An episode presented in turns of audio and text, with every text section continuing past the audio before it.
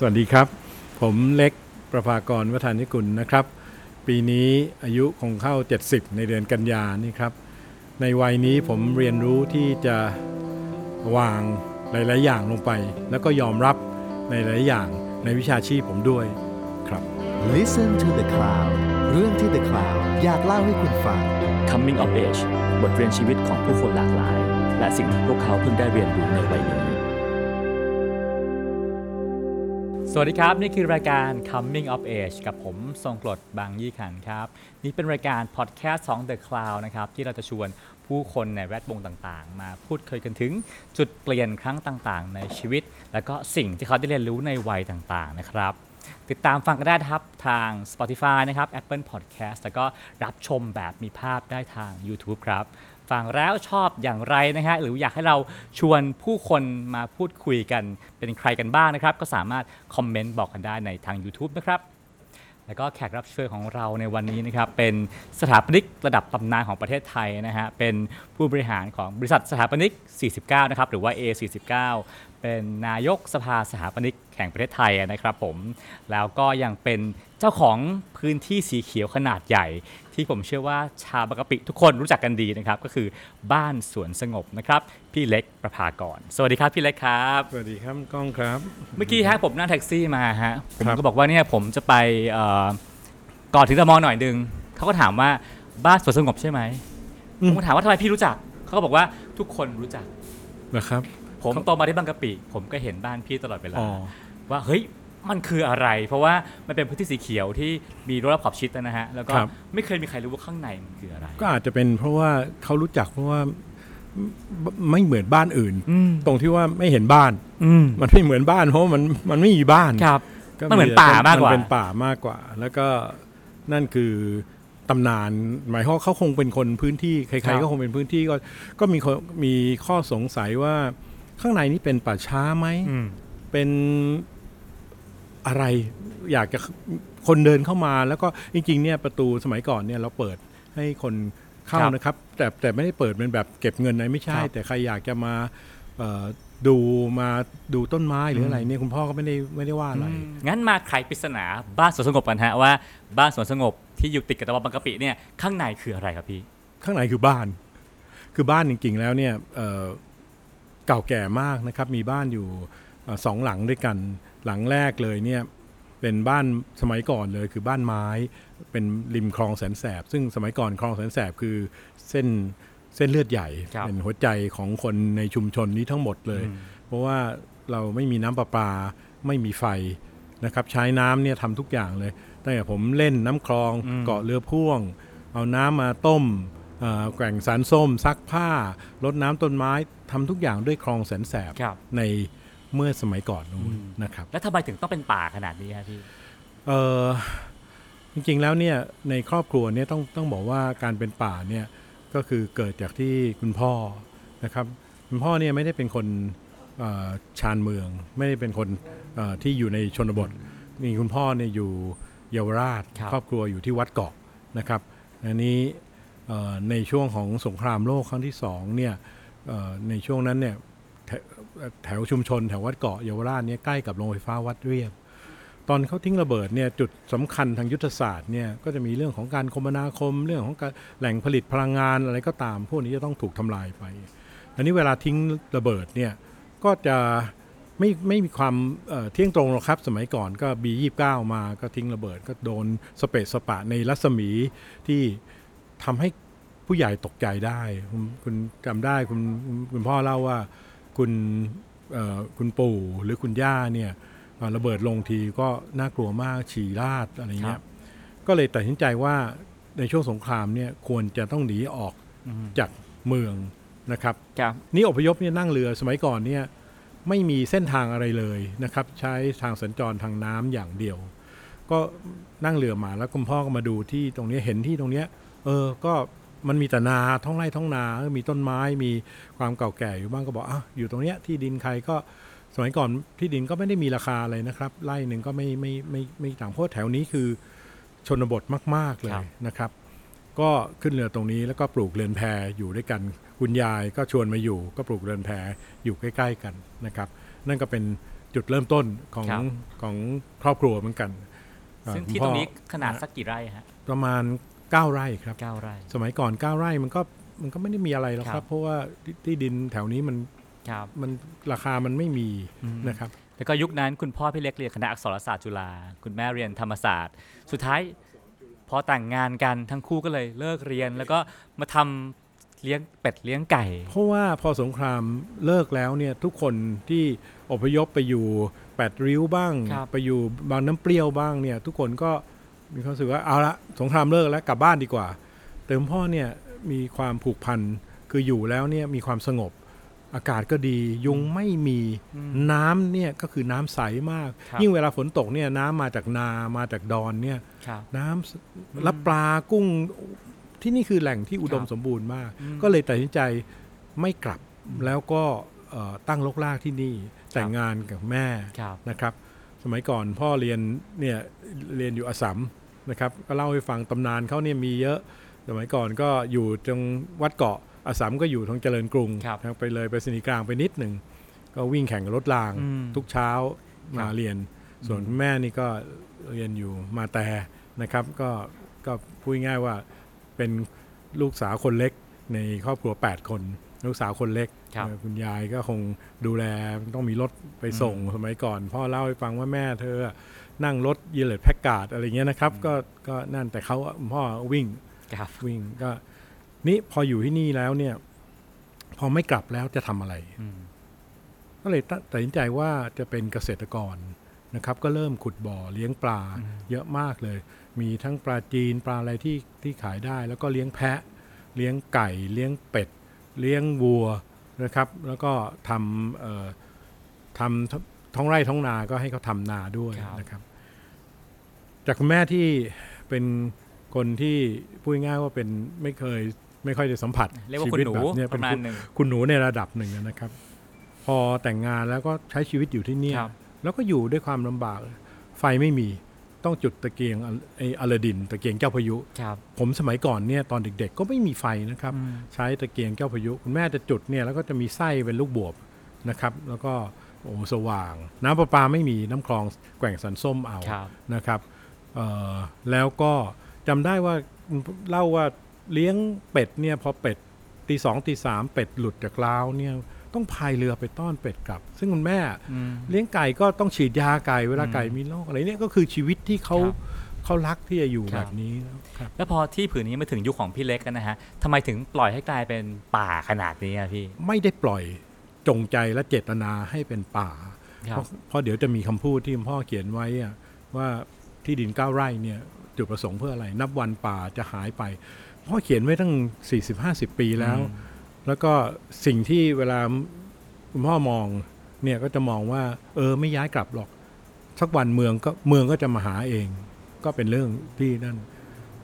สิ่งที่พูดไว้ว่าตั้งวันป่ามันจะสูญไปอะถ้าเราไม่เก็บต้นไม้ไม่เก็บป่าไว้มันจะไม่มีอะไรเหลือออืมนั่นคือต้นเหตุตรงที่ว่าที่ดินเก้าไร่ผืนนี้เนี่ยเป็นที่ดินที่คุณพ่อเป็นผู้ที่จุติในเรื่องของการปลูกต้นไม้ เด็กๆเนี่ยเราเอ่อ พี่น้องสามคนคุณพ่อแม่ห้าคนก็จะเข้าป่า เข้าป่าไม่ได้ไปเข้าไปอะไรเลย ไม่ได้ไปครับยิงล่าสัตว์เพราะเราไม่ล่าสัตว์เอ่อเข้าไปเพื่อจะเก็บพันไม้อืมก็ไปจ้างอ่าชาวบ้านซึ่งเป็นชาวป่าเนี่ยก็เข้าครับไปเข้าป่าหลงจู้แซที่ศิลชาเข้าป่าที่ผู้เอ่อผู้แคที่สระบุรีเข้าป่าเขาใหญ่อะไรพวกเนี้ยเพื่อที่จะเก็บกล้าต้นไม้มาแล้วมาปลูกที่นี่อืมนั่นคือเจตนา เกือบจะทั้งหมดที่เห็นต้นไม้เนี่ยทั้งหมดนี่คือปลูกอืมยกเว้นมีต้นตาลอยู่ต้นหนึ่ง ซึ่งผมเข้าใจว่าโตมาเนี่ยต้นตาลก็ต้นเท่านี้แล้ว อันนี้น่าจะสูงแบบเท่าตึกสักหกห้าหกก็ชั้ปนระมาณ3-4ชั้นประมาณนั้นแหละครับสี่ชั้นแต่ปลูกทุกต้นนะครับครับที่นี่คุณพ่อปลูกทุกต้น พวกเราก็ช่วยกันปลูกอย่างก้านเหลืองนี่ที่เห็นใหญ่ๆเนี่ยก้านเหลือง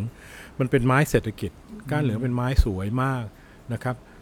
ผมว่าสิ่งที่สำคัญที่เราจะต้อง เข้าใจคือว่าสมัยนี้เราใช้ไม้กันเยอะ จน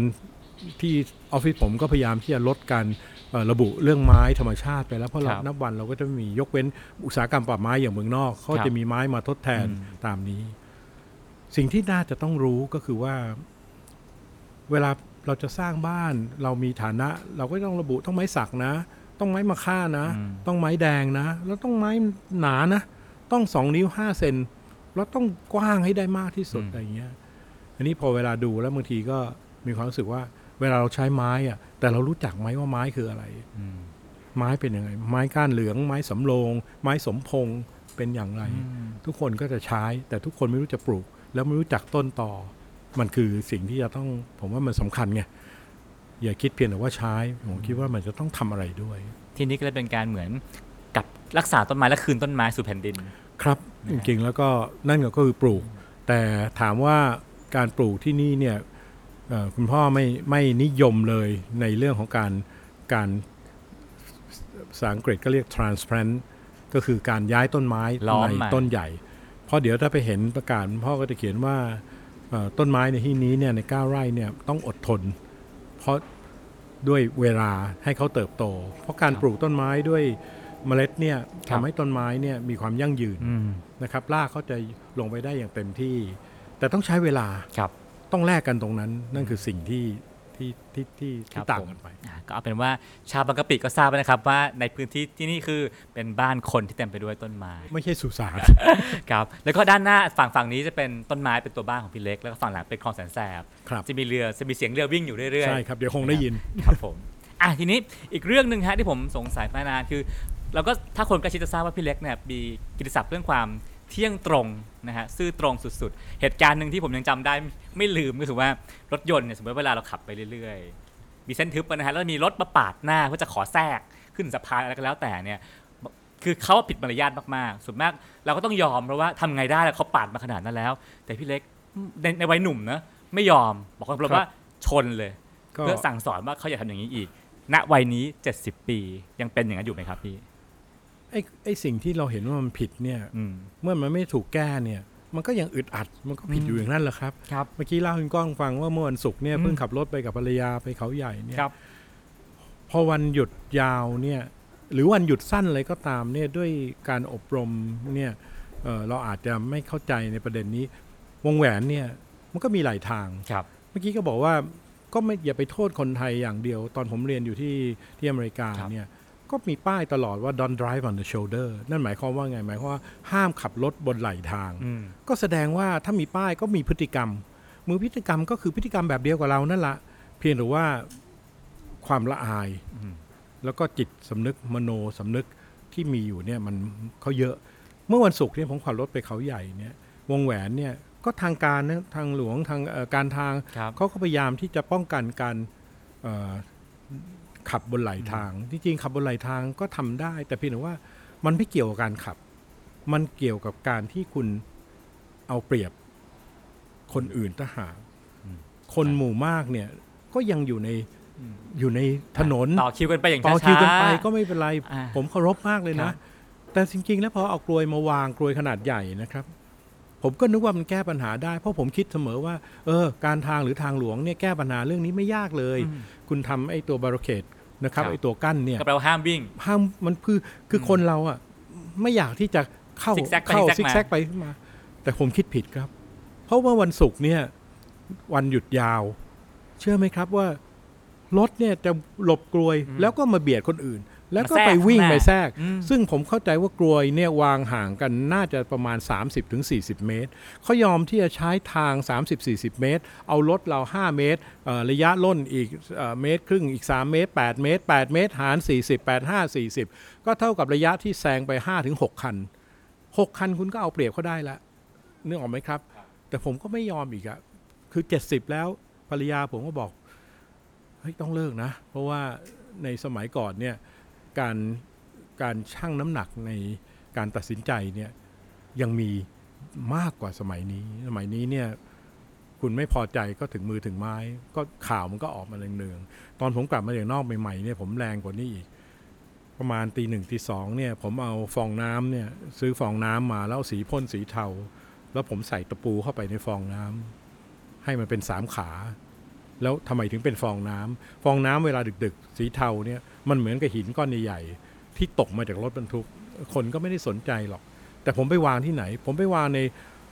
เลนที่นึกออกไหมครับ เลนเลี้ยวที่จะไปคนคือเลี้ยวก็คือต้องเลี้ยว แต่เลี้ยวเนี่ยมันจะมีช่วงที่ทิ้งอยู่อันที่คนเนี่ยไม่เลี้ยวแต่จะมาแทรกตรงเนี้ยผมก็เอาฟองน้ำที่มีตะปูเนี่ยทาติดทากาวจุ่มกาวยาง จุ่มกาวยางแล้วปะ ไม่อยากข้ามเส้นอะไรอย่างทึบไปนั้น ทุกวันเนี้ยถามว่าลดละลงไหมผมผมลดความก้าวร้าวในอย่างเรื่องนี้ออกไป แต่ผมไม่ได้ลดความความคิดอืมที่แบบไม่น่าทำเลย ซึ่งสมมติว่าถ้าอะชนเลยเขาเสียเวลาเราก็เสียเวลาคุ้มกันไหมพี่ ผมว่าบางครั้งเราถามว่าคุ้มอาจจะคุ้มในแง่ที่มันเป็นบทเรียนบทหนึ่ง ผมให้กับผมเขา ให้กับเขา ซึ่งซึ่งไม่ใช่โครงการอะไรของผมเลยอะผมก็ต้องเสียเวลารถก็ต้องไปซ่อมไปอะไรก็ตาม แต่มันก็เป็นบทเรียนที่เราถ้าเราปรับเปลี่ยนได้ไปอย่างน้อยคนหนึ่งก็ยังดีครับ แต่ถามว่าตอบคำถามคุณก้องบอกว่า ผมเป็นคนเที่ยงตรงไหมผมว่าทุกคนเนี่ยมีเจตนาที่จะบอกว่าตัวเองเป็นคนเที่ยงตรง เอาเป็นว่าผมเนี่ยพยายามที่จะ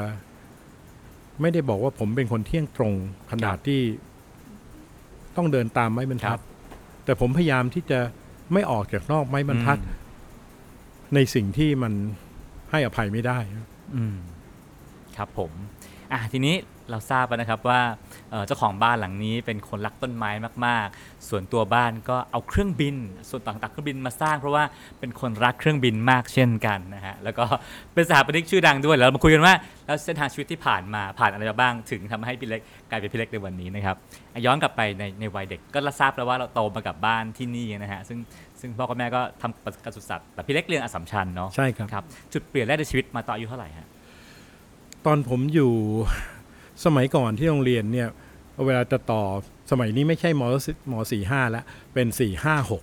แต่สมัยผมเรียนเนี่ยในสองห้าหนึ่งหกสองห้าหนึ่งเจ็ดอะไรพวกเนี้ยก็จะเป็นมศสี่มศห้านั่นหมายความว่าถ้าจบมสามแล้วเนี่ยก็จะต้องต่อมสี่ห้าแล้วก็สอบเข้ามหาวิทยาลัยครับเอ่อสมัยก่อนเนี่ยมันจะมีสายซึ่งสมัยนี้คงเป็นอย่างนั้นสายวิทย์กับสายศิลอืมป์ครับ การเรียนในคณะใดคณะหนึ่ง ที่จำเกาะเจาะจงว่าจะต้องมีคำนวณด้วยเนี่ยคุณจะต้องเรียนสายวิทย์อืม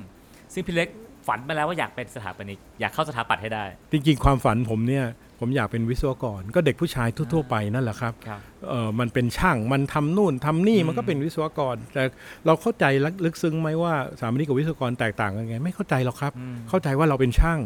แล้วผมเป็นคนที่เรียนไม่เก่ง เวลา อัสสัมเขาเรียกครูว่า master ครับ master จริงๆ คือ master เนี่ยก็เพี้ยนกันเรียก master master จนตลอดครับ master สุกิจผมไม่เคยลืมเลยนะครับเขาเรียกเรียกมาสเตอร์ไอ้ติเขาเรียกตีครับอะไรอย่างเงี้ยซึ่งพื้นเพเดิมคือพี่เล็กคะแนนไม่ดีก็เลยไม่ต้องดีไม่ดีอคยู่รับฝ่ายศิลป์อไม่ยู่ดีห้องครับศิลป์ฮะก็ห้องวิทต้องอยู่ย์ไม่ได้ ใช่ครับครับมาสเตอร์นี่ก็เรียกผมไปบอกว่าคือผมเป็นเด็กเกเรไงแล้วก็บอกว่าไอ้ประภากรแกจะเรียนอะไร ผมก็ในห้องพักครูนะ ครูก็อยู่กันเต็มเลย แล้ว เขาก็นั่งเอียงเก็อี้ออกมา แล้วผมก็ยืนตรงเนี้ยครับประภากรแกจะเรียนอะไร ผมก็ตอบไปด้วย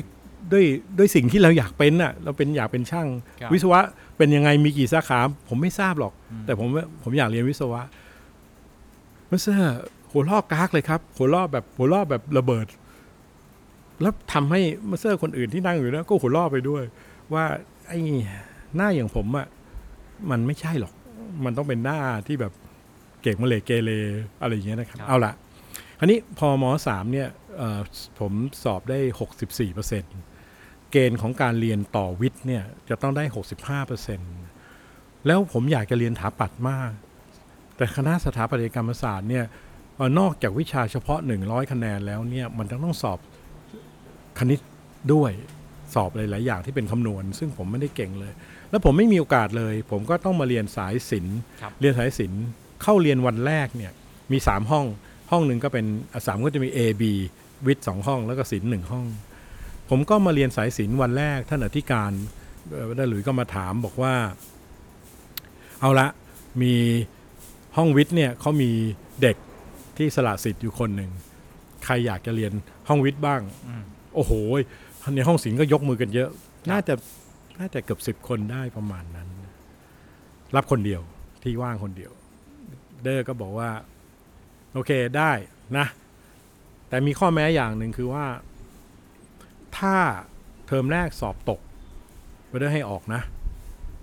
เรียกเรียกนักบวชว่า brother นะครับก็เรียกเรียกกันสั้นๆ brother ครับก็บอก brother ให้ออกนะ ไอ้มือที่ยกกันสลอนเนี่ยก็ลงมาหมดเลย เพราะว่าเพราะว่าไม่มั่นใจหรอกครับครับแต่ผมก็เป็นคนที่แบบ เอาวะ คือไปตายเอาดาบหน้าแล้วกัน นะครับ ก็ทิ้งทวน ผมก็ไม่ยอมเอามือลง สอบวิทย์ ซึ่งไม่มีความสามารถเลย ผมดูหนังสือ ผมทำทุกอย่างด้วยอะไรก็ตามที่ให้มันอยู่รอดได้ ผมสอบได้ห้าสิบเอ็ดจุดเจ็ดห้าสิบเอ็ดจุดเจ็ดทำให้ผมไม่ตกแล้วอะทำให้ผมไม่ตกแล้ว ผมก็มีโอกาสที่จะเรียนมศสี่มศห้าต่อไปได้ ความฝันอันแรกนี่คือจุดหักเหของผม จากการที่ผมจะต้องเป็นเด็ก สายศิลป์ผมกลับมาสายวิทย์ สายวิทย์มันมีความหมายกับผมตรงที่ว่าผมเห็นแนวทางแล้วผมจะได้เรียนในสิ่งที่ผมอยากเรียนแล้วครับนะผมอะนั่นเป็นเหตุการณ์ที่หนึ่งนะฮะทีนี้ช่วงระหว่างที่เรียนเอ่อมศ4มศ5เนี่ยก็มีเหตุการณ์ทางการเมืองร้อนระอุมาก มีเหตุการณ์ 14 ตุลาเกิดขึ้น พี่เล็กได้มีส่วนร่วมด้วยทำอะไรพี่ พอมีประเด็นปัญหาตรงนี้ขึ้นมาไปอยู่บ้านเพื่อนที่บางลำพู บางลำพูเนี่ยใกล้มาก ครับใกล้กับเหตุการณ์มาก จุดชุมนุมเพราะสมัยจุดชุมนุมก่อนเฉลิมไทย ครับ13 นักศึกษาเดินเดินที่นั่นได้กับคุณธีรยุทธ์บุญมีคุณประเสริฐเอ่อเสกสรรประเสริฐกุลเนี่ยอะไรทั้งหลายเนี่ยเราก็โหพี่นี่หว่ารุ่นพี่ ผมก็เอารถโฟล์กเนี่ยถอดเบาะกลางออกนะครับ แล้วก็ไปน้องชายด้วย แล้วก็ไปรับนางพยาบาลที่ที่สภากาชาติ ครับนะครับแล้วก็เปิดประตูรถ เปิดไว้ประตูมีอยู่ข้างเดียวนั่นแหละเปิดประตู แล้วนางพยาบาลก็นั่ง ผมก็ขับน้องอยู่ด้วยเพื่อนอีกคน ก็เงินเนี่ยมันมาแบบ 14 ตุลานี่คือนี่คือจุดเริ่มต้นของคนที่แบบทำทุกอย่างร่วมกันนะเงินเนี่ยโยนเข้ามาบางคนแท็กซี่เนี่ยหมดเทกระเป๋าเลยนะครับ ไม่ว่าจะเศษเงินแบงก์บาท แบงก์อะไรก็ตามเนี่ยก็จะโยนมาเงินเนี่ยในรถเนี่ยกองไม่ได้ใส่กระสอบนะครับ ใครเงินก็กองมาเงินเยอะมากเลย แล้วก็เอาไปที่สภากาชาติแล้วก็ส่งไปครับนั่นก็เหตุการณ์ในเบื้องต้นที่ครับผมแอคทิวิสต์ทำได้แค่นั้นนะครับอืมครับ ผมเสียเพื่อนไปเหมือนกันใน 14 ตุลาครับวันที่ตกใจมากที่สุดเลยคือ ผมไปเรียรายที่ตรอกลงภาษีนะครับ ตรงแถวบางรักแถวครับสถานทูตฝรั่งเศสเนี่ยก็ปรากฏว่ามันมีซอยเข้าไป แถวนั้นก็เป็นชุมชนมุสลิมด้วย เราก็มี ขันมีกระป๋องไป มันมีทางแยกทางโค้งอยู่ผมก็ไปกับนางพยาบาล ระหว่างที่กำลังจะเดินเข้าทางแยกทางโค้งในชุมชนเนี่ยก็มีตำรวจออกสวนออกมา แต่ว่าคือคือนึกออกไหมสมัยก่อนเนี่ยพอในเหตุการณ์อย่างนั้นน่ะตำรวจกับทหารนี่คือ คนละขั้วนะ คนละขั้วจริง ๆ เลย โอ้โห เห็นตำรวจช็อกเลย แต่ผมมารู้ตอนหลังว่าตำรวจเขาก็ต้องการถอด ถอดชุดเหมือนกันที่เจอนั่นน่ะคือเขากำลังจะถอดเสื้อแล้ววิ่งสวนกัน ก็ไม่ได้มีอะไร แต่ก็ตกใจเหมือนกันนะครับ นั่นก็จบไปพอ 6 ตุลาแล้วเนี่ยเอ่อผมก็พ่อแม่ไม่ให้ออกนะครับ ก็โหงุนง่านอยู่ที่เนี่ยถามว่าเราก็รู้ว่าเพื่อนเราไปนี่อืมก็ต้องไปอะแล้วเหตุการณ์ 6 ตุลานี่ก็รุนแรงรุนแรงทีเดียวนะครับ ก็ไม่ได้ไปอืมใน 6 ตุลาผมไม่ครับได้ผไปมอืมตอนนั้นอยู่มหาวิทยาลัยแล้วด้วยครับอืมอะมาที่นี่มาถึงจุดเปลี่ยนครั้งถัดมาคือ เข้าคณะสถาปัตย์จุฬามาแล้วนะฮะปีหนึ่งจะมีประมาณ 81 คนนะครับกล้องหยุดสถาปัตย์เรียน 5 ปีครับของของคุณก้องเรียนเศรษฐศาสตปีร์ก็จะเป็น 4 ปีครับนะครับ เรียน 5 ปีเนี่ยแน่นอนเลยผมไม่ได้เป็นคนเก่ง พอไปเรียนปีหนึ่งเนี่ยมันต้องมีวิชามีสตรัคเจอร์มีเรื่องของโครงสร้าง การคำนวณโครงสร้าง แล้วก็ต้องมีเรื่องแมทเข้ามาด้วย เด็กทับผัดนี่มันไม่เก่งอยู่สองอย่าง จริง ๆ ไม่เก่งกับทุกอย่าง แต่เอาสองอย่างที่มันเด่นๆ ก็คือหนึ่คงรับไม่เก่งภาษาอังกฤษครับ แล้วก็ไม่เก่งคำนวณอืมมาก ๆ เลยแล้วภาษาอังกฤษเนี่ยจะเป็นไม้เบื่อไม่เมา เพราะเอิญผมอาจจะเป็นคนที่พอประทังได้สำหรับเด็กอัสสัมเพราะเราเรียน A B C มาตั้งแต่ชั้นมูลก็พอได้ แต่ภาษาอังกฤษเนี่ยเป็นอะไรที่ตกกันเยอะมาก แล้วอีกตัวหนึงคือแมทแมทเนี่ย81 คนเนี่ยตกไป 30 กว่าคนอืมในปีหนึ่ง แล้วตกเนี่ยถาปัดเนี่ยเรียน 5 ปี ปีสุดท้ายต้องทำวิทยานิพนธ์ข้อแม้ของวิทยานิพนธ์นี่คือจะจบได้ต้องเก็บทุกวิชาให้หมดก่อน ผมก็ตัดสินใจว่าตก F แล้วเอ้ยได้ F ตกแมทแล้วเนี่ยเพื่อนๆก็ลงกันซัมเมอร์ก็ผ่านกัน ผมเก็บเอาไว้ มีไม่กี่คนน่าจะมีคนสองคนนะที่เก็บเอาไว้ ผมมีภารกิจไงต้องไปกับพ่อแม่ไป ก็เลยแลกหมัดแล้วผมก็ไม่เก็บเลยนะพผมตั้งวางแผกี่นซัมเมอว่าร์กี่ซัมเมอร์ก็ไม่ลงเลย ผมเก็บ ปีห้า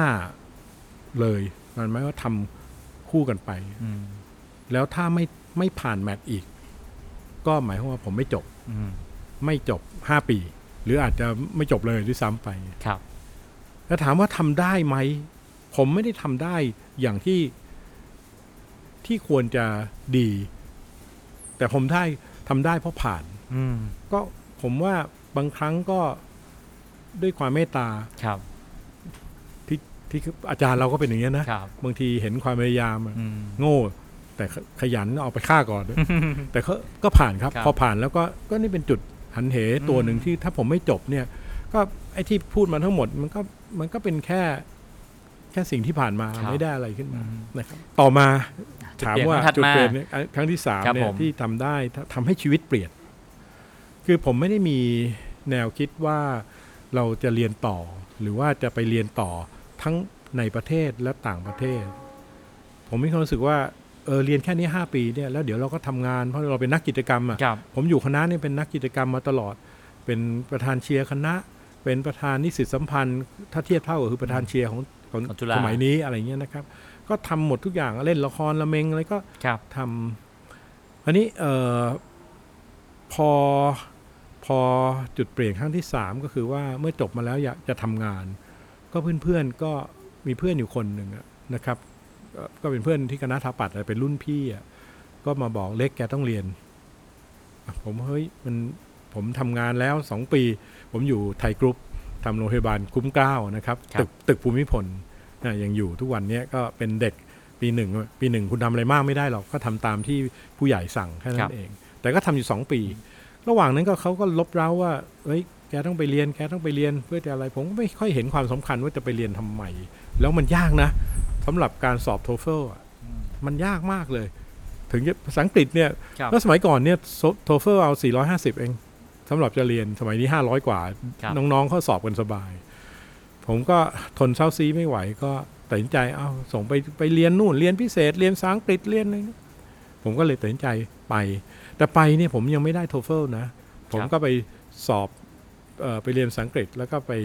เอ่อเข้าไปพูดกับ dean นะครับ เข้าไปพูดกับ dean โจเซฟไมเออร์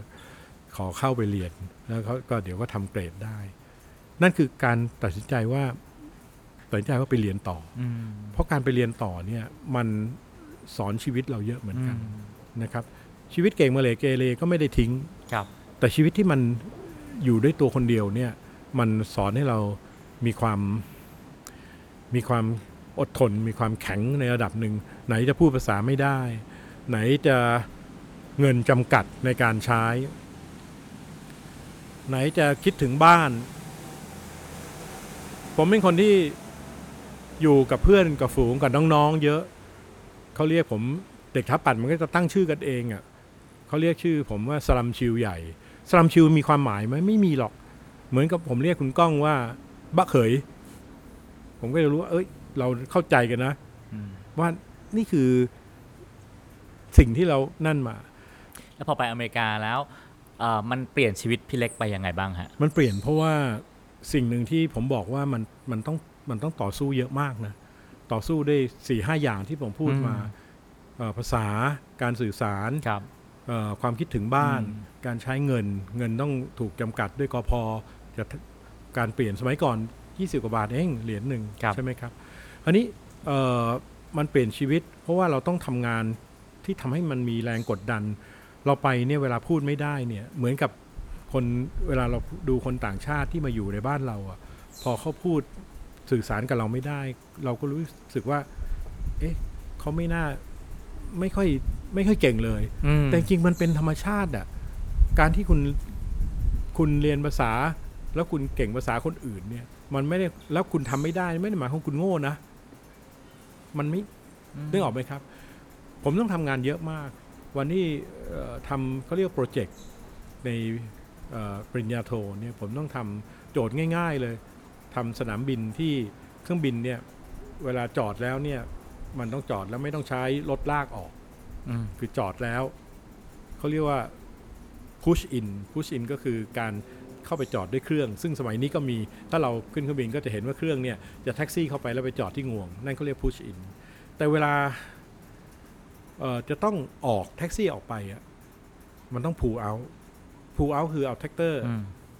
ดันนั่นแหละเดี๋ยวก็เรียกว่าดึง pull out มันจะมีเครื่องหลายอย่างเครื่อง ATR 72มัน reverse thrust ก็คือการปรับ pitch ของตัวเบรกทำให้เครื่องมันถอยหลังได้ แต่เครื่องเทอร์ไบน์เครื่องเจ็ตเนี่ยมันทำไม่ได้ เครื่องเจ็ตทำไม่ได้ โจทย์มันก็แค่ว่าทำไงให้ทำสนามบินให้ไม่ต้องเสียเวลา เพราะการที่จะต้องพูด Pull out พูเอาเนี่ยมันเสียเวลามากผู้โดยสารนั่งรอในเครื่องนอนอะไรอืมเยอะไปหมดเลยก็เพอเอิญไปอยู่ไปอเมริกาแล้วก็ไปมีรุ่นพี่ถาปัดอยู่ ก็ไปอยู่บ้านเขาเพราะว่าหนึ่งพูดก็ไม่ได้ ก็ต้องทำงานหนัก ผมทำผมจำได้ผมทำทั้งหมดเนี่ยเก้าเพลท A1 นะครับ A1 9แผ่น ฝรั่งบางค่าไม่ว่าจะเป็นผิวสีผิวอะไรเขาก็ทำกันแผ่น 2 แผ่นแล้วก็พูดเอาครับแต่เราพูดไม่ได้มันก็ต้องใช้วิธีการทำงานแรกเข้าไปอืมเหนื่อยมั้งไม่ได้หลับได้นอนเหมือนเดิมครับอายุมากเลยนะก็เรียกว่าไปจบปริญญาตรีทำงานต่อ 2 ปี แล้วก็บินไปก็ครับก็ไม่อดนอนเหมือนเดิมนั่นแหละอืมก็ทำงาน 9 แผ่นแล้วก็แลกกับการพูดพอกลับมาก็มาถึงจุดเปลี่ยนครั้งถัดมาคือการเข้า A49 คราวเนี้ยมาด้วยความทรนง คือไม่ได้ขอโทษนะ ไม่ได้เก่งอะไรขึ้นเลย ก็คือยังยังอย่างนั้นอยู่แต่เพียงแต่ว่าความมั่นใจมันมันมีมากกว่าเดิม เรานักเรียนนอกด้วยไหมฮะ มันอาจจะคิดอย่างนั้นได้บ้าง แต่ด้วยมันมันมั่นใจในตรงที่ว่า เอ้ยกูมีอะไรมาเหมือนกันนะแต่ไม่ใช่นักไม่ใช่นักเรียนนอกนะแต่งานเราดีขึ้นเราคิดงานคมขึ้น ประมาณนั้นอืมเออโอเค ก็เออเปลี่ยนมาคราวนี้ ก่อนจะกลับมาอย่างที่เพียกเล่าให้ฟังตอนแรกอะน้องๆอยู่เนี่ยเอ่อต้อยไอ้สมศักดิ์นะก็เป็นน้องรักผมอีกคครับหนึ่งเป็นเด็กราชสีมาอยู่ปีหนึ่งก็เลยต้อยนี่เขาสนิทกับพี่เต้ยนิธิสถาพิตานนท์ founder ของสถาปนิกสี่เก้านี่แหละเขาไปบอกโอ้ยพี่เล็กอย่างงู้นอย่างนี้เป็นอย่างงู้นอย่างนี้โฆษณาสรรพคุณไว้เต็มที่เลย แล้วก็เขียนไปบอกผมสมัยก่อนเนี่ย ต้องเขียนจดหมายนะครับ แล้วก็ ถ้าอยู่ที่เมืองนอกเนี่ยโทรศัพท์ยากมากเลย โทรศัพท์เนี่ยเขาจะใช้ cardอืมอันนี้ card เนี่ยมันจะมีคนที่เอ่อไม่ใช้แล้วพูดง่ายๆกลับไปแล้วมันก็เหลือ card อยู่ก็ไปเอาเบอร์เข้ามานั่นบ้างซึ่งถามว่าถูกต้องไหมไม่ถูกต้องหรอก แต่ค่าโทรศัพท์ทางไกลมันแพงมาก เราใช้อย่างนี้เอาละก็เขียนจดหมายบอกว่าพี่เล็กเอ่อมาได้เลยไอ้สิบเก้าเนี่ยที่สามสิบสิบเก้าเนี่ยคุยกับพี่เต้ยไว้แล้วครับผมก็มากลับมาได้ไม่ถึงอาทิตย์มั้งผมก็ มาสมัครงานครับกับพี่เต้ยอืมนะครับแล้วก็พี่เต้ยก็รับรับทำงาน พนักงานธรรมดายี่สิบหกยี่สิบเจ็ดอะไรอย่างงี้ป่ะฮะคงประมาณนั้นแหละครับประมาณนั้นก็ยังยังใหม่ทรนงมากเลย บริษัทเอ่อในแวดวงสถาปนิกถือว่าเป็นอาชีพที่ทำงานหนักค่อนข้างพอสมควรนะฮะในวัยหนุ่มเอ่อพี่เล็กบ้างงานแล้วก็ทำงานหนักแค่ไหนพี่ต้องถามว่าเด็กถาปัดเนี่ยอาจจะต่างกับที่อื่นที่อื่นเนี่ยหนัก ผมก็เชื่อว่าหนักเศรษฐศาสตร์ก็หนัก เวลาจะสอบก็หนักทั้งนั้นแหละ แต่เพียงแต่ว่าไอ้การสอบเนี่ยมันก็ไม่ได้มีเอ่อบ่อยเหมือนการทำโปรเจกต์การทำสเก t ดีไซน์เด็กทับปั่นมันต้องทำโปรเจกต์แล้วต้องทำวิทยานิพนธ์ไอ้โปรเจกต์เนี่ยมันคือการออกแบบงาน แล้วตั้งแต่ปีหนึ่งก็เริ่มมีแล้วเทอมสองปีครับสองเทอมหนึ่งปีสองเทอมสองปีสามเทอมหนึ่งปีสามมีทุกเทอมจนถึงปีสี่ pre thesis แล้วปีห้าวิทยานิพนธ์ถามว่าถ้าเป็นเด็กถาปัดไม่ได้อดนอนเลย ไม่เคยสว่างคาตา ผมก็ไม่เชื่อ ไม่เชื่อว่าเป็นเด็กถาปัดเพราะมันเป็นไปไม่ได้ เพราะเด็กที่จะเป็นเกียรตินิยมอันดับอืมหนึ่งอันดับสองอะไรก็ตามครับต้องอดนอนครับอืมไม่อดนอนด้วยตัวเองก็อดนอนเพื่อเพื่อนอืมอะไรอย่างเงี้ยครับนั่นมันเป็นนี่ถามว่าเอ่อเหนื่อยไหมมันเหนื่อยครับเพราะเพราะมันอดนอนจริง ๆ แล้วที่คณะคณะถาปัดที่ที่เวลานี่จะมีแท่นหินอยู่สองแท่นรับสันดานต้องเรียกว่าสันดานคน อย่างพวกเราส่วนมากก็จะเป็นกับเด็กถาปัดด้วย ยกเว้นพวกที่อยู่ระดับต้นๆเนี่ยนะครับ คืออะไรรู้ไหมครับโปรเจกต์เนี่ยเขาจะให้ประมาณ 1 เดือนครับหนึ่งเดือนเนี่ยแล้วก็จะส่งโปรเจกต์เนี่ยในวันจันทร์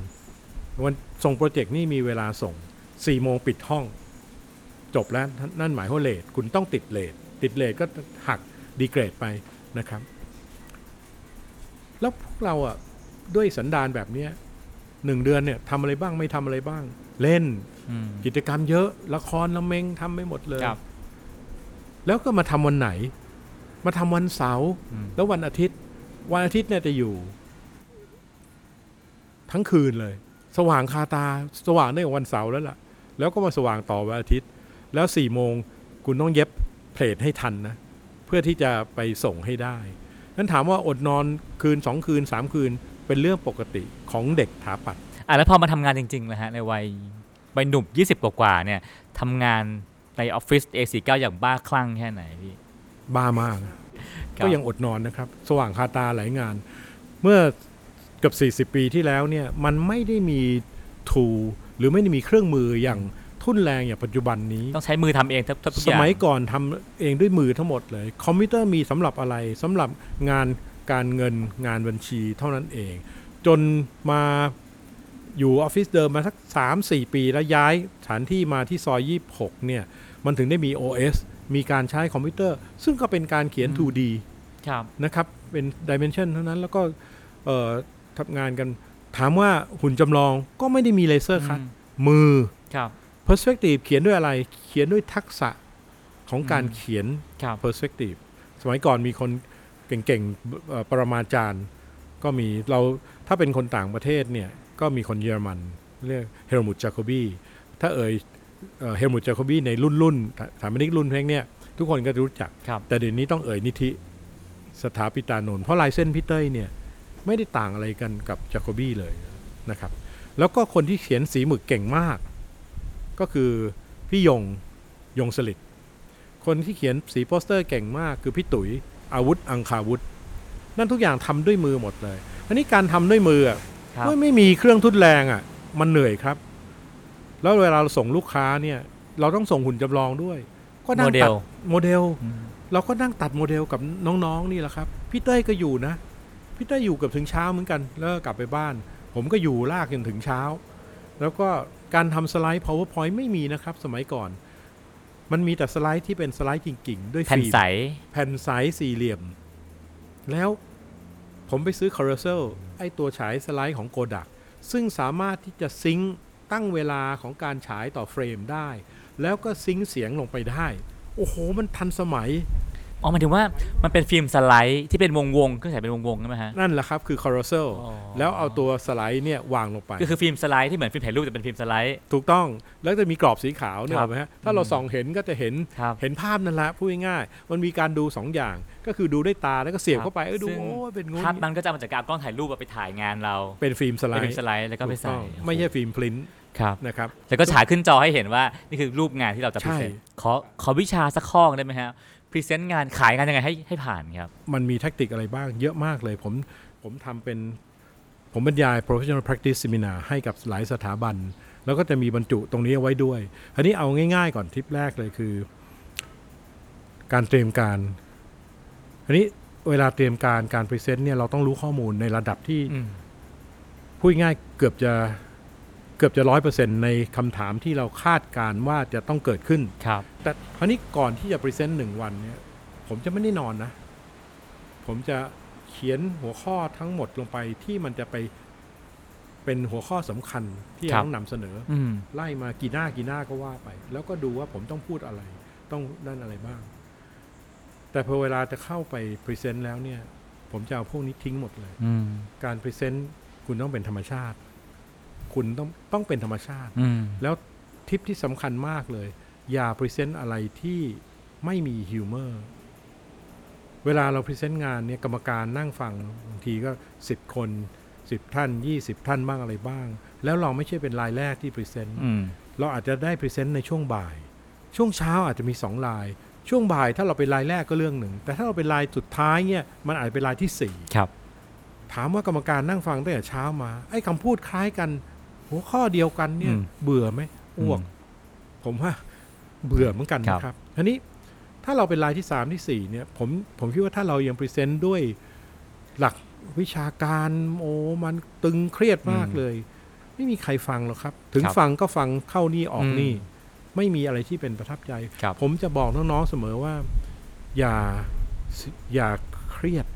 คุณต้องให้ในที่ประชุมเขาหัวเราะ ไม่ว่าจะอะไรก็ตามเนี่ย present ด้วย humorคุณต้องมีเทคนิคในการหัวเราะอืมมันเป็นศาสตร์อย่างหนึ่ง แล้วเวลาเวลาอย่างเพ่งมองเนี่ย สมมุติว่าเพ่งคุยกับคุณก้องสองคนเนี่ยครับ ตาเพ่งจะอยู่ที่คุณก้องอืมเพราะอะไรเพราะเราสนทนากันสองคน อืมถ้าเพ่งถามคุณก้องถามเพ่งก็มองหน้าเพ่งเพ่งครับก็จะตอบแล้วโดยมองมองตาคุณก้องครับพี่แต่ถามว่าในงานชีวิตอืมจริงอะเราไม่ได้ไปเซนต์กับสองคน เราไปอืมเซนต์กับกรรมการสิบคนบ้างยี่สิบคนบ้าง เราจะต้องให้ความสำคัญ ของกรรมการท่านอื่นด้วยอืมมองตาให้ครบทุกคน มองตาให้ครบทุกคน โทนเสียง เพ็กพูดกับคุณก้องมาเนี่ย เพ็กไม่มีโมโนโทนว่าอะไรเลยนะอ่าเพ็กจะมีเสียงอะไรก็ตาม ครับ แล้วก็แต่เวลาทิปของมันก็คือว่า ถ้าถึงตอนที่จะต้องขอคำตัดสินใจอะขอคะแนนณก้องต้องดูว่าถูกไหมฮะ ใครที่เป็น decision maker หรือใครอ่าที่เป็นผู้ ใหญ่สุดที่ในจะห้องนั้นชี้เป็นชี้ตายอะก็มองตาเขาคนนั้น มองตานี่นะ ตามันมีหลายอย่างครับ มันมีตาก้าวร้าว ตาขอความเห็นใจ ตาว้าวอนครับ ผมไปเซนต์งานของมหาวิทยาลัยกรุงเทพครับ ตึกเพชรนะฮะผมสอบไม่เข้าสอบเข้าคณะสถาปัตย์ไม่ได้ ผมไปอยู่วิทยาลัยกรุงเทพ แล้วก็อยู่คณะนิติศาสตร์รามคำแหงสองที่ แต่ผมจะเรียนที่วิทยาลัยกรุงเทพ แปลกใจใช่ไหมฮะทำไมผมใช้คำว่าวิทยาลัยกรุงเทพ สมัยก่อนเป็นวิทยาลัยกรุงเทพครับ อยู่ที่กล้วยน้ำไทยอ๋อ นะครับ ผมเรียนอยู่ปีหนึ่งแล้วก็สอบเอนทรานซ์ใหม่ แล้วก็นั่นวันที่ผมมีงานท่านอาจารย์ดรธนูกุลชน ท่านอธิการในสมัยที่ผมทำงานชิ้นแรกให้กับครับมหาวิทยาลัยกรุงเทพเนี่ยทำตึกหอสมุดสุรัตน์โอสถานุเคราะห์ โดยที่มีท่านอาจารย์ดรธนูเนี่ยท่านเป็นอธิการ แล้วก็มีคณาจารย์ มีท่านอาจารย์เพชรท่านอาจารย์รัฐหลาย ๆ ท่านนั่งเป็นกรรมการในบอร์ดอยู่ด้วย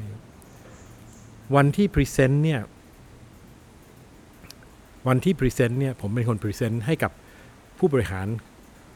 ท่านอาจารย์ธนูถามมาคำหนึ่งว่า คุณภากร เออเราจะเชื่อใจ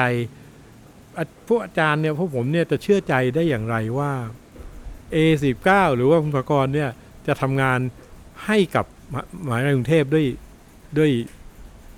อย่างดี กล้องนึกออกไหม ผมคุกเข่าลงไปจริงๆนะ แล้วผมร้อง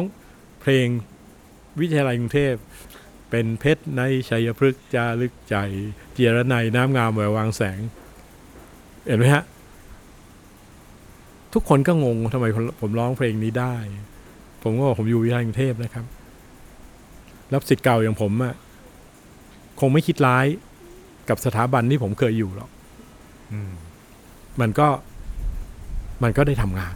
อืมฮะ13อาคารในวิทยาลัยกรุงเทพมหาวิทยาลัยกรุงเทพครับผม ทีนี้ถ้าเกิดว่าอ่าอยากจะให้พี่เล็กลองให้คำแนะนำหน่อยนะครับว่าเอ่อผู้คนในในแวดวงอ่าคนทำงานในออฟฟิศนะฮะในวัย 20-30 ควรทำงานอย่างไร แล้วก็อะแล้วก็ 30-40 ควรทำงานอย่างไรพี่ ผมว่าในช่วงต้นของการทำงานนะมันเป็นช่วงที่ลองผิดลองถูกได้อืมมันเป็นช่วงที่สั่งสั่งสมเอ่ออาวุธยุทโธปกรณ์ในตัวเราไว้ครับ ความเข้าใจคลาดเคลื่อนอย่างหนึ่งคือว่า ถ้าเราจบคณะสถาปัตย์มาแล้วอืมได้รับสถาปัตยกรรมศาสตร์บัณฑิตแล้วครับเนี่ย เราจะต้องเก่งดีกว่าเอ่อผู้ที่จบในระดับสมัยก่อนจะมีวิชาชีพ วิชาชีพอื่น ๆ ปวช ปวส ครับ ผมบอกน้อง ๆ ว่าเป็นความเข้าใจที่อาจจะคลาดเคลื่อน เพราะว่าจบมาเนี่ย คุณไม่มีอะไรเลยนะ ตอนคุณอยู่มศห้าเนี่ย คุณเป็นรุ่นพี่เขาเรียกว่าเป็นรุ่นพี่แก่ที่สุดในโรงเรียน แต่พอคุณเข้ามหาวิทยาลัยคุณเป็นรุ่นน้องที่สุดในมหาวิทยาลัยอืมแต่พอคุณอยู่ปีห้าคุณเป็นรุ่นพี่ที่แก่ที่สุดในมหาวิทยาลัยนะเวลาคุณจบเข้ามาทำงาน คุณเป็นน้องใหม่ที่สุดในวงการวิชาชีพนะอืมซึ่งคุณต้องต้องดูว่าคนอื่นที่อยู่มาก่อนเนี่ยครับ งานเนี่ยในวิชาชีพเนี่ยมันมันมีองค์ประกอบในเรื่องวิชาการ กับในเรื่องประสบการณ์สองอย่างเนี่ยมันขาดอย่างใดอย่างหนึ่งอืมมันไม่สมบูรณ์ครับนั้นบางทีจบมาสถาปัตยกรรมสถาปัตยกรรมศาสตร์บัณฑิตจบมาแล้วเนี่ยก็รู้สึกว่าฉันเก่งอืมทำงานได้หลายหลายๆอย่างครับ มันไม่จริงอืมมันต้องดูว่าเขาทำอะไรบ้างครับฉะนั้นวัย20เป็นวัยแห่งการเรียนรู้นะฮะอย่าใช่อย่าอีโก้เยอะ อย่าอีโก้เยอะอะแล้ววัยสัก30ถึง40ควรจะทำยังไงเริ่มมีอาวุธอืม แล้ว เริ่มที่จะแสดงตนได้แล้ว เริ่มที่จะลีดหรือไม่หรือการเวลาในในงานเอ่อประชุมของงานก่อสร้างเนี่ยครับณก้องครับเอ่อมันจะมีแผนกอะไรบ้าง 1. เจ้าของโครงการ 2. ผู้ควบคุมงาน 3. สถาปนิกครับ 4. วิศวกร 5. ดีไซเนอร์ทุกสาขาที่จะเข้ามา นั่งประชุมด้วยกันสำหรับโครงการโครงการหนึ่ง ผมบอกน้องๆเสมอเลยว่า คุณจะต้อง แก่กล้าได้ในขณะที่คุณหลีดการประชุมได้โอ้ในวัย 30 กว่าต้องลีด ผู้เกี่ยวข้องมหาศาลทุกๆคนล้วนเรียกว่าคำว่าเก๋าในเส้นทางของตัวเองทำไงให้เอาทุกคนอยู่ สมัยก่อนเนี่ยเราไม่มี construction management หรือผู้ควบคุมงานก่ออมสร้างครับเราจะเป็นเอกชนมาคุมงานก่อสร้าง ไม่ได้มีเป็นรูปบริษัทมีบ้างไม่มีบ้างครับสถาปนิกจะเป็นผู้ที่ lead ในห้องประชุมต่อจากถือว่าเป็นตัวแทนของเจ้าของโครงการครับ นั้นถามว่ามีประเด็นอะไรแบบถูกต้องไหมแก้ปัญหาไหมแบบสร้างไม่ได้ครับเอ่อผิดพลาดอะไร เราเป็นคนตอบเท่านั้นเลยอืมตอบให้ผู้รับเหมา ตอบให้เจ้าของโครงการอืมชี้แจงทั้งหมดเลยฉะนั้นด้วยวัยที่ 30 กว่าเนี่ยคุณจะต้องรู้แล้วว่าคุณจะต้องเป็นคนที่หลีดได้แล้วอ่าอย่าลืมนะครับ จบมาใหม่ๆเนี่ย ถ้าถามว่าลูกปูนคืออะไร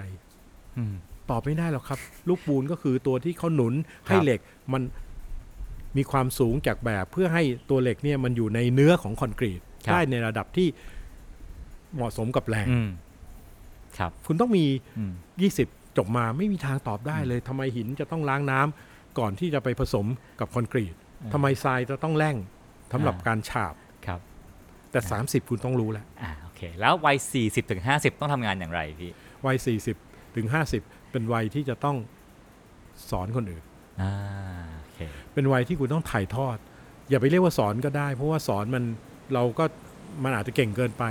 แต่ผมคิดว่าถ่ายทอดเนี่ยเป็นเรื่องสำคัญ เพราะจริงๆเนี่ยคนที่อยู่ 30เนี่ยก็คือคนที่เริ่มจบเข้ามาทำงานเมื่อก่อนนั้น แล้วก็โดนคนที่ 40 50 60 70 สอนมาอืมคราวนี้พอเส้นทางมันเป็นแบบเนี้ยพอคุณมีอาวุธมากขึ้นครับมีความรู้มากขึ้นน่ะ คุณต้องถ่ายทอด คุณต้องถ่ายทอดอืมน้องเข้ามาใหม่เนี่ย สิ่งที่ต้องทำคืออะไร เฮ้ย เวลาคุณเขียนแบบนะ ระวังเวลาเทคอนกรีตน่ะคุณเขียนในบนกระดาษเนี่ย มันจะซิกแซกเยอะแยะไปหมดเลย แต่เวลางานก่อสร้างจริงอะ คุณเขียนแบบนี้เนี่ย เวลาเขาตีไม้แบบเขาทำแบบเนี่ย ผู้รับเหมาจะฆ่าคุณนะ เพราะมันยากไงครับมันไม่ได้อยู่บนกระดาษ มันอยู่บนของจริงอืมซึ่งลอยไม่ได้ มันจะต้องถูก รองรับได้ แล้วคอนกรีตมันมีน้ำหนัก มันเทคอนกรีตไม่ถึง เพราะแบบมันเยอะอืมทำไม่ได้ นี่คือสิ่งที่ต้องสอนตอนว่าวัยห้าสิบหกสิบเป็นวัยที่อืมทำงานมามันมั่นคงมากครับ มีอาวุธในตัวเยอะที่จะครัอบธิบายไม่ใช่เฉพาะเพื่อนในวิชาชีพเท่านั้น แต่ต้องอธิบายให้กับเจ้าของโครงการ ซึ่งไว้วางใจเรา ตอบได้อ่าเฮ้ยทำไมคุณยื่นกันศาสตร์ขนาดนี้ทำไมแผงกันแดดด้านทิศตะวันตกเป็นแบบนี้ แผงกันแดดด้านทิศเหนือทำไมเล็กสั้นขนาดนี้มคุณต้องตอบได้ว่าทิศทางของแดดครับที่มันเข้ามาในตึกอืมมันไม่ได้เข้าเท่ากันทั้งสี่ด้านอืมตะวันออกอย่างหนึ่งตะวันทิศใต้อย่างหนึ่งตะวันตกอืมอย่างหนึ่งทิศเหนืออย่างหนึ่งครับนั่นคือสิ่งที่ ถ้าคุณจะทำแบบแล้วคุณจะต้องอธิบายเจ้าของโครงการได้ว่าเหตุผลของแบบเพราะอาคารหน้าตามันเป็นอย่างนี้ เพราะมันเป็นอย่างนี้อืมฮะนั่นแปลว่าวัยเลขห้าเลขหกเนี่ยคือวัยแห่งการต้องโน้มน้าวเอ่อเจ้าของโครงการให้ได้ ให้คำปรึกษาเขาคือให้ได้คือผมว่าห้าสิบหกสิบเนี่ยคำพูดเนี่ย เจ้าของโครงการจะต้องเชื่อแล้วอืมคือถ้าคุณพูดในวัยหกสิบแล้วเจ้าของโครงการยังไม่เชื่อเนี่ยผมว่าเดี๋ยวเราไปขายกระต่าย เราไปขายต้นไม้แถครัวบจตุจักรดีคกรับว่าผมอะทีนี้พักวัยเจ็ดสิบไปก่อนนะฮะ พี่เล็กสร้างบ้านหลังนี้ตอนอายุเท่าไหร่ฮะ ปีหนึ่งเก้าเก้าเก้าเก้าน่าจะเก้าอะยี่สิบกว่าปียี่สิบสามปีหรือที่เปล่าแล้วประมาณนั้นยี่สามยี่ก็สี่ปีก็วัยห้าสิบประมาณ ประมาณนั้นครับ50ประมาณนั้นสี่สิบปลายๆนะฮะปลายๆนั้นการสร้างบ้านในวัยสี่สิบปลายๆเนี่ยส่งผลกับคาแรคเตอร์ของบ้านหลังนี้ยังไงบ้าง การสร้างบ้านให้คนอื่นเนี่ยยากกว่าสร้างบ้านให้ตัวเราเอง เพราะตัวเราเองเนี่ย ไม่ถูกใจก็ด่าตัวเอง อืมแต่สร้างให้คนอื่นเนี่ย สร้างให้เขาอยู่อะสร้างให้เขาใช้อะอืมผมว่าถ้ามันมันไม่ถูก คือมันใช้ไม่ได้อะครับ ผมว่าก็โดนด่าสมควรโดนด่าอืม อันนี้สร้างบ้านให้ตัวเองเนี่ย ผมรวบรวมในสิ่งที่ผมอยากจะเป็น อยากจะเรียน อยากจะรู้ อยากจะทำสิ่งที่รัก สิ่งที่ชอบ สิ่งที่ไม่ชอบ เอามาครับ รวมไม่ในบ้านหลังนี้ ครับ คือหนึ่งข้างนอกใส เพราะว่าเราอยากเห็นต้นไม้มมองสองมาเห็นได้ ใช่ ส่วนทึบ ก็ห้องน้ำมันต้องทึบอะเนอะถ้าไม่ต้องทึบก็คือ ประธานโทษเปรยกายนั่งถ่ายอะเออมันทำได้นะ ที่เขาใหญ่ก็เป็นแบบนี้บ้านที่เขาใหญ่ บ้านที่เขาใหญ่นี่เปิดหลังคาหมดเลยนะครับ แล้วมันมีความสุขมากเอาเดี๋ยวเป็นเวอร์ชันเขาใหญ่ค่อยว่าอีกทีก็เอาสองอย่างมาประกอบกันภาษาอังกฤษก็เรียกว่า passion ก็คือ ความหลงใหลลุ่มครับหลงในสิ่งที่อืมเราอยากจะนั่น ก็เอาบางส่วนของ aviation มา หลาย ๆ part ในเนี้ยมาจากเครื่องบินเยอะมากเลย แล้วก็ความที่เป็น aerodynamic บันดงบันไดครับมีหลายพี่ ๆ หลายท่านอะผมเอ่ยชื่อพี่เขาคงไม่ว่าผมพี่แบรนด์ธีรพลนิยม ท่านเป็นครับศิลปินแห่งแห่งชาติอาสมศิลป์อานะสฮะมศิลป์พี่แบรนด์ขอว่าเฮ้ยเล็กขอมาเอ่อตรวจงานนักศึกษาที่บ้านได้ไหมผมบอกพี่แบรนด์มาเลย เท่าไหร่เท่ากันพี่แบรนด์เอาบ้านไปเลยนะครับ แล้วพี่แบรนด์ก็ไปตรวจอยู่ที่ตรงสระน้ำตรงระเบียงอะไรเงี้ย แล้วผมออกไปเลย แล้วผมกลับมาทุ่มกว่าพี่แบรนด์ยังตรวจอยู่เลยอะไรเงี้ยก็เออนั่นคือนั่นคือนั่นคือพูดง่ายๆนั่นก็คือสิ่งที่ยอมให้เรื่องของการศึกษาอืมเข้ามาครับทุกสถาบันมาหมดเลย นั่นคือบ้านในวัย 40 นะฮะ แล้วก็บ้านหลังล่าสุดที่เขาใหญ่สร้างตอนอายุเท่าไหร่ฮะ ก็สิบกว่า อยู่เขาใหญ่มาปีที่เก้าแล้ว อ่าก็ลบประมาณไปก็ประมาณหกสิบวัย60กว่า การสร้างบ้านในวัย60กว่ามันต่างจากหลังนี้เยอะไหมครับ ผมว่าความชอบมัน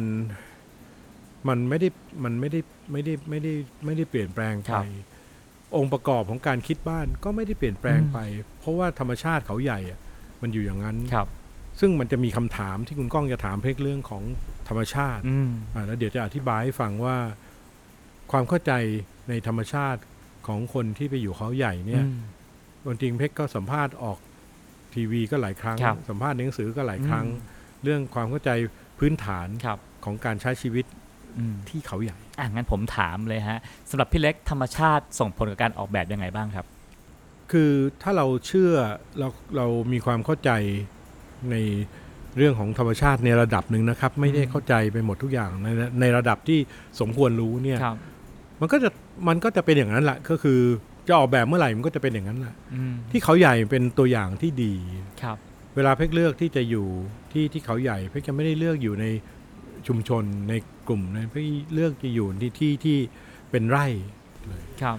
วันที่เพ็กไปวันแรกก็ที่ตรงนี้เนี่ยก็เป็นอย่างที่บอกถนนก็ทุกวันนี้ก็อืมถนนก็ยังเป็นถนนหินลูกรังครับแบบเข้าไม่ได้รถเก๋งเข้ายากอะไรเงี้ยอืมแล้วก็ไปอยู่ธรรมชาติเป็นอย่างนั้นครับเข้าไปเนี่ย ความเงียบความสงัดเนี่ยเป็นเรื่องที่หาไม่ได้ ครับ ในกรุงเทพอืมหรือในชานเมืองหรือในตัวเมือง หาไม่ได้อืมความสงัดเนี่ยตอนที่ทำเนี่ย ไม้กระบอกตอนที่เทพื้นคอนกรีตเนี่ย ไม้กระบอกเนี่ยที่เอามาทำเนี่ยมันตกลงไป ไม้กระบอกสูงสักสองเมตรห้าสิบครับนะครับมันมันตกไปกระแทกพื้น ไม้กระบอกมันเป็นเสียงกล้องเวลาเขาเคาะเกาะอะมันก็จะดัง ตกไปกระแทกพื้นตูมครับเนี่ย เสียงเนี่ยมันจะก้องกับเขา เพราะความสงัดมันเกิดขึ้นอืมแบบนั้น ไม่มีเสียงอื่น มอเตอร์ไซค์ก็ไม่มี เวลาจะดูดาวเนี่ย จะต้องดูดาวที่นั่น เพราะว่า1 high elevation ความสูง 1,400 ฟุตครับแล้วก็ไม่มี pollution คือไม่มีมลพิษทางอากาศครับฟ้าจะใสมากอืมเวลาดูทางช้างเผือกไปดูที่นั่นอืมนะครับ นั่นคือสิ่งที่เมื่อเกือบสิบปีที่แล้วอยู่มาเป็นแบบนั้นครับ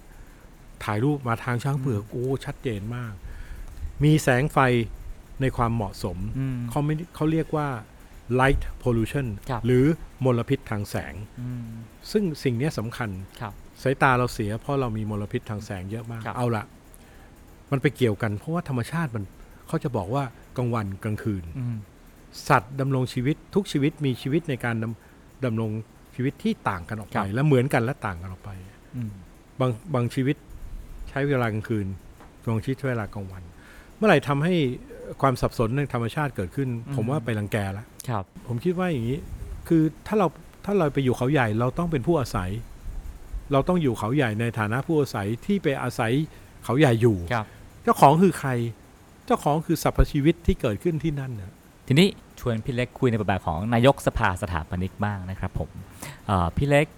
ในวัย 70 ปีนะฮะมองงานของสถาปนิกต่างไปจากเดิมไหมพี่ สถาปนิกคือผู้สร้างบ้านและสร้างเมืองอะนะฮะมองต่างไปจากเดิมไหมครับงานสถาปัตยกรรมอะมันเป็นมันก็มีมีไปเรื่อยเพราะมันเป็นสไตล์ มันก็มีสไตล์ที่เปลี่ยนไปครับแต่เมื่อไหร่ก็ตามถ้าเราถือตรงสไตล์เนี่ย มันจะมีความล้าสมัย อืมเพราะสสไตล์มันถูกเปลี่ยนไงฮะครับ เราถ้าเราไม่เปลี่ยนไอ้มันล้าสมัยแล้วอืมถ้าเราเปลี่ยนก็ยังทันสมัยอยู่ครับแต่เราจะวิ่งตามสมัยอย่างนี้ไปเรื่อย ๆ ได้ไหมอะอาจจะไม่ถูกต้อง แต่งานสถาปัตยกรรมที่ไม่เก่าเลยอะมันเป็นงานสถาปัตยกรรมที่เอ่ออยู่แล้วมีความสุขกันแดดกันฝนได้นะครับเอ่อใช้งานได้ลมเข้าผ่านเข้าออกอะไรก็ตามบ้านผมนี่เปิดประตูนี่ลมครอสหมดเลยนะครับเป็นตัวอย่างซึ่งนี่อันนี้ไม่เก่า เพราะว่าการใช้งานที่ถูกต้องมันไม่มีล้าสมัยไง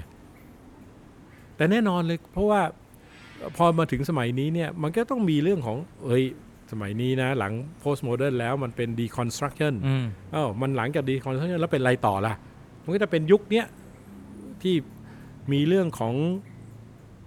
metaverse เรื่องของอะไรเข้ามา แล้วก็คิดครับรูปแบบสถาปัตยกรรมมีเรื่องของสถาปัตยกรรมมันเปลี่ยนไปด้วยวัสดุ ความความหลากหลายของวัสดุที่อำนวยให้เราทำได้หลายอย่าง สมัยก่อนถามถามว่าถามตึกที่เป็นกระจกเคอร์เทนวอลเงี้ยทำ ง่ายไหมไม่ง่ายเลยอืมเพราะเพราะว่าความจำข้อจำกัดของวัสดุครับเดี๋ยวนี้ขีดความสามารถการทำคะการยื่นตัวของอาคาร การทำอาคารกระจก การทำกระจกสองชั้น การทำเรื่องอุณหภูมิ มันมีเยอะไปหมดเลยนะครับฉะนั้นเอ่อในวัย 70 แล้วเนี่ยผมคิดว่าสถาปัตยกรรมเปลี่ยนเปลี่ยนในแง่เปลี่ยนตามรูปแบบเปลี่ยนเปลี่ยนตามวัสดุ เปลี่ยนตามความทันสมัย แต่ห้องนอนก็เป็นห้องนอนนะครับ ถ้าห้องนอนมันสบาย มันก็คือมีอุณหภูมิที่นอนได้ดี มีอย่างนี้อ้าวมีวิวที่ดีมองตื่นขึ้นมาเห็นสีเขียวหมด เออใช้ได้ อะไรอย่างเงี้ยนะครับครับเขาเรียกฟังก์ชันอืมฟังก์ชันมันต้องมันมันมันต้องถูกอย่างนั้นแหละครับผมแต่รูปแบบจะเป็นไงก็ช่างบางคนก็จะเป็นเป็นคลาสสิกเป็นอะไรก็ก็ไม่ได้ว่าแล้วซึ่งผมทำไม่เป็นนะครับอะมาคุยเรื่องบริษัท A49 บ้างนะครับบริษัทสถาปนิกที่กำลังจะอายุครบ 40 ปีครับโหการที่บริษัทบริษัทหนึ่งอายุ 40 ปีนี่ก็ถือว่าไม่ง่ายนะฮะในวัย 40 ปีของบริษัท A49 มีอะไรที่เรียกว่าควรน่าดีใจและควรระวังบ้างพี่บริษัท3 4 9เราเริ่มพี่เต้ยเริ่มมาเนี่ยนะครับก็มีคนสองสามคนเท่านั้นครับเองผมเข้ามาจอยกับมาร่วมกันงานกับ3 4 9ก็คนน่าจะไม่ถึง 10 10 คนครับการที่มีบริษัทในจำนวนคนแค่เนี้ย คือครอบครัว อืมการเงินมีคนเดียวพ่อบ้านมีคนหนึ่งมีฝ่ายโปรดักชันชุดหนึ่งมีอะไรพวกเนี้ย แล้วเราก็เชื่อหัวเรืออ้าวไปก็ไปน้องนุ่งตามไปพี่เต้ยว่าไงก็ว่าตามกัน แล้วก็การตัดสินใจเลยก็ง่าย คนน้อยเรื่องไม่เยอะอืมไปไหนไปด้วยกันนั่งรถไปรถบัสคันเล็กไปและไปเที่ยวกันครับยี่สิบกว่าคนก็ไปได้นะแต่ปัจจุบันนี้เนี่ย จากบริษัทหนึ่งเนี่ยมาจนถึงปัจจุบันเนี่ยมี 15 บริษัทในกลุ่มของ 49 มันครอบคลุมหลายสาขามากนะครับ เกือบจะพูดง่ายๆในวิสายวิชาชีพเนี้ยก็เยอะนะครับครับคนเยอะ A19 เนี่ยปัจจุบันเนี่ย230อืม A19 อย่างเดียวนะคครัรับไม่นับ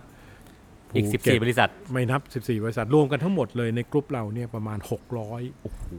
620 ก็ถือว่าเป็นเป็นบริษัทที่ปรึกษาที่มีสเกลค่อนข้างจะใหญ่ ความใหญ่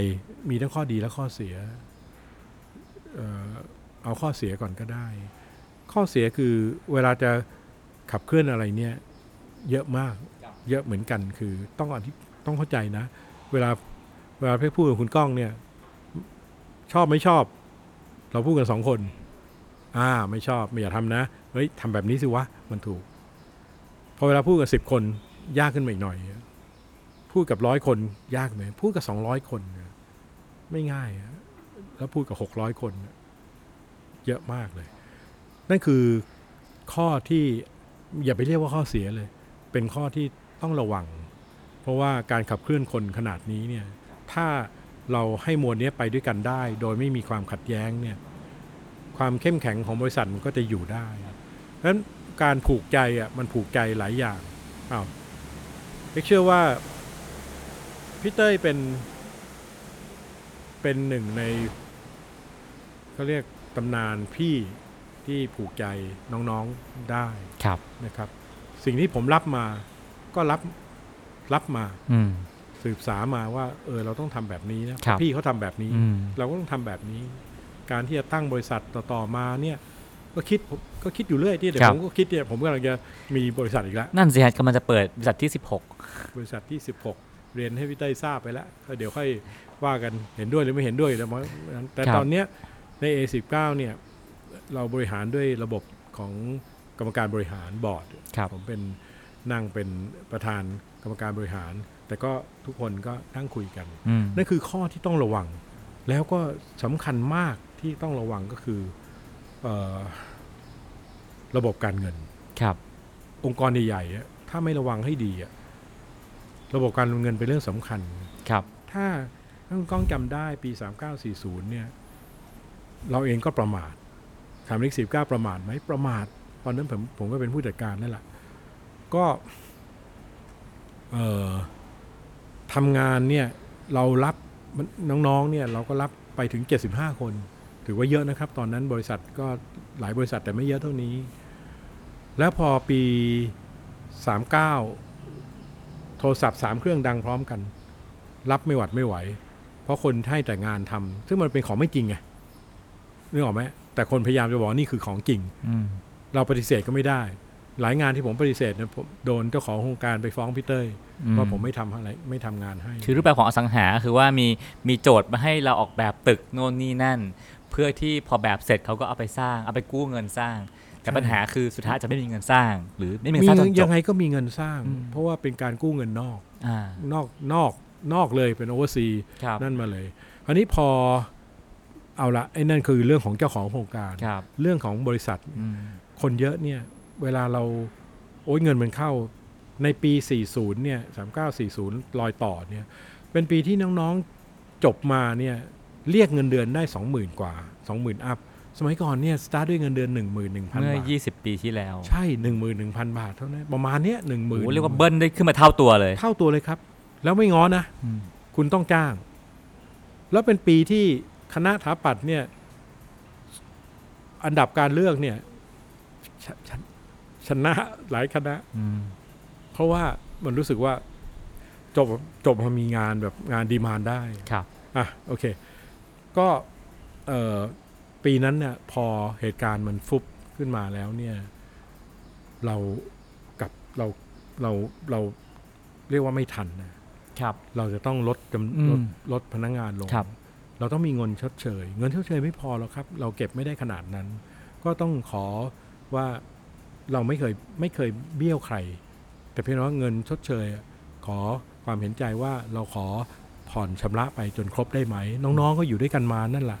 ก็ไม่ได้ว่าอะไรก็ยอมครับนะครับแต่เพียงแต่ว่าความรู้สึกเราไม่ค่อยดีนะ เพราะว่าน้องๆ เวลาคุณก้องเคยไหมครับ เวลาที่ต้องพูด ที่จะบอกเขาเพราะ A19 เนี่ยสิ้นปีเนี่ยจะมีสองซองซองหนึ่งเป็นซอง เงินโบนัสปลายปีซองหนึ่งเป็นซองขอบคุณการเพิ่มเงินเดือนครับ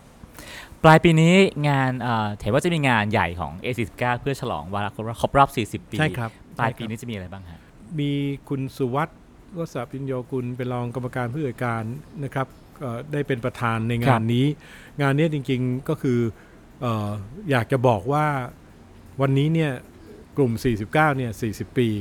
ไม่ใช่ทุกบริษัท แต่ณวันนี้เนี่ย15 บริษัทเนี่ยถือว่าอยู่ใต้ร่มของ 40 ปีแล้ว A19 40 ปีครับเป็นบริษัทแม่ เราต้องการให้เอ่อน้องๆ หรือคนทั่วไปได้รู้ว่าใน 15 บริษัทเนี่ยเราทำอะไรบ้างอืมบริษัทไหนทำอะไร ไลเซนทำหนังสือเอ่อ L49 ทำภูมิ LD ทำเรื่อง Lighting IA ทำ Interior AHD ทำอะไรเพราะฉะนั้นก็ในช่วงของเดือนพฤศจิกาเนี่ยก็จะมีนิทรรศการ ตั้งแต่วันที่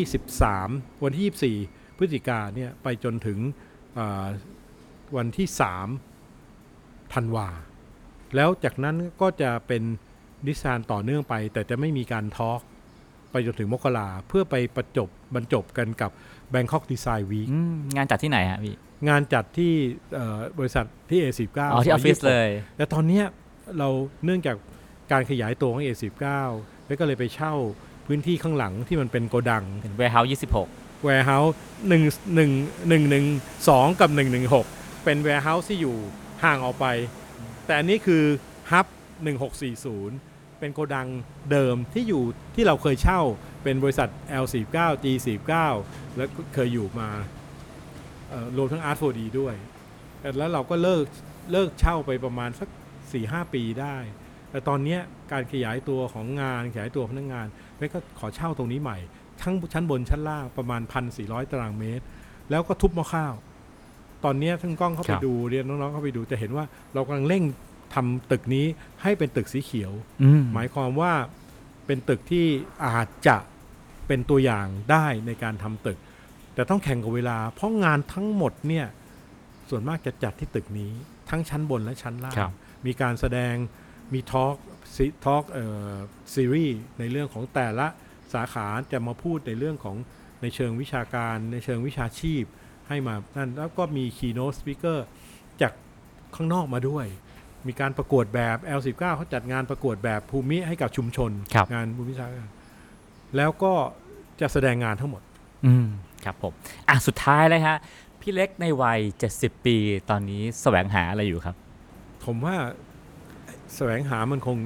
ต้องหยุดแล้วมั้งครับผมคงไม่แสวงหาอะไรแล้วอะผมว่ามันวางไว้ตรงนั้นแหละแล้วก็ ไม่ผมไม่ต้องการอะไรเลยอืมแล้วก็ถามว่ามีคนบอกโอ้ยเป็นนายกสสภา ผมไม่มีตัวตนนะ คือผมผมก็คือนายกอะครับก็คือคนทำงานนะฉะนั้นผมอืมไม่ได้ค่อยถือว่าเรื่องนี้เป็นอะไร ครับ ทำงานเป็นกรรมการผู้จัดการเป็นประธานบริหารของบริษัทของอะไร ก็ทำไปครับ เท่านั้นเองไม่ได้อืม ไม่ได้อะไร ครับ ถ้าเป็นคนวัยวัยแบบ 30 10 10 ก็ทำงานเพื่ออยากทำงานให้ใหญ่ขึ้นดีขึ้นเก่งขึ้น วัย 50กว่าก็อาจจะนับวันรอวันเกษียณ คนวัย70เนี่ยใช้ชีวิตแต่ละวันแต่ละวันไปเป้าหมายคืออะไรครับ ตอนเนี้ยสิ่งที่ผมชอบมากเลย แล้วก็ทำมากเลยคือ ผมชอบไป ดูวิทยานิพนธ์ให้กับน้องๆ ตามมหาวิทยาลัยต่างครับๆผมชอบไปบรรยายเนี่ยไอ้นี่เขาจะเป็นคนทำสไลด์บรรยาย ผมไปบรรยายบรรยายเรื่องคือชีวิตเราผ่านมาเราก็เห็นแล้วบางทีทำวิทยานิพนธ์เนี่ยอืมสมัยผมก็ทำวิทยานิพนธ์แบบงูปลาปลาพอมาตอนนี้แล้วนี่เห็นแล้วว่าไอ้การทำวิทยานิพนธ์เนี่ยมันน่าจะเป็นอะไรที่แนวทางที่ถูกต้อง ผมก็จะบรรยายเรื่องวิทยาวิทยานิพนธ์สนุกกว่าที่คิดอ่าก็จะมีขั้นตอนทำอย่างไร เอ่อเริ่มการคิดโครงการเป็นไง รวมกันทั้งเมื่อกี้ที่กล้องถามให้บอกว่า แนะนำการนำเสนออืม presentation กับอาจารย์เป็นครับอย่างไรกับอืมลูกค้าเป็นอย่างไร ก็สอนหมดวิธีการมองวิธีแกว่งเลเซอร์เวลาพอยไปที่ไหนวิธีการเดิน movement เป็นยังไง โทนเสียงเป็นยังไง การเน้นเป็นยังไง การมองตาคนเป็นยังไง เพื่อเพื่ออย่างน้อยที่สุดเนี่ยถ้าใครฟังเอ่อ แล้วมีมุมมองที่คล้อยตามเนี่ยมันก็จะเปลี่ยนอะไรได้เยอะ วิทยาพลเนี่ยเป็นเรื่องเรื่องที่เพชรทำอย่างสารคามเนี่ยเพชรก็ดูให้น้องๆมาตลอดขอนแก่น เชียงใหม่ จุฬาตอนนี้ดูให้เอ่อดู pre thesis ให้จุฬาอยู่ด้วย อย่างสารคามเนี่ยก็สอนดูมันนะเยอะหลายรุ่นมากเลย ตอนหลังนี่ก็บินไปบินจนบินไม่ไหว ก็ครับมาออนไลน์อะไรเงี้ยอืมนี่คือต่อบคำคำถามที่ที่คุณก้องถามเพชรว่า เออมันมีความสุขตรงไหน มันมีความสุขตรงเนี่ยแหละครับ นั่งทำงานดูแบบเอ้ย มันต้องอย่างนี้สิเอ้ยอย่างนี้แจ๋วเลยเอ้ยน้องมันต้องอย่างนี้อย่างนี้อย่างนี้ ความทุกข์มีไหมความทุกข์มีตรงที่บางครั้งเนี่ย ผมไม่สามารถที่จะ convince ใครได้แล้ว ในบางส่วนนะครับ เพราะว่าด้วยวัยของเราอะแล้วก็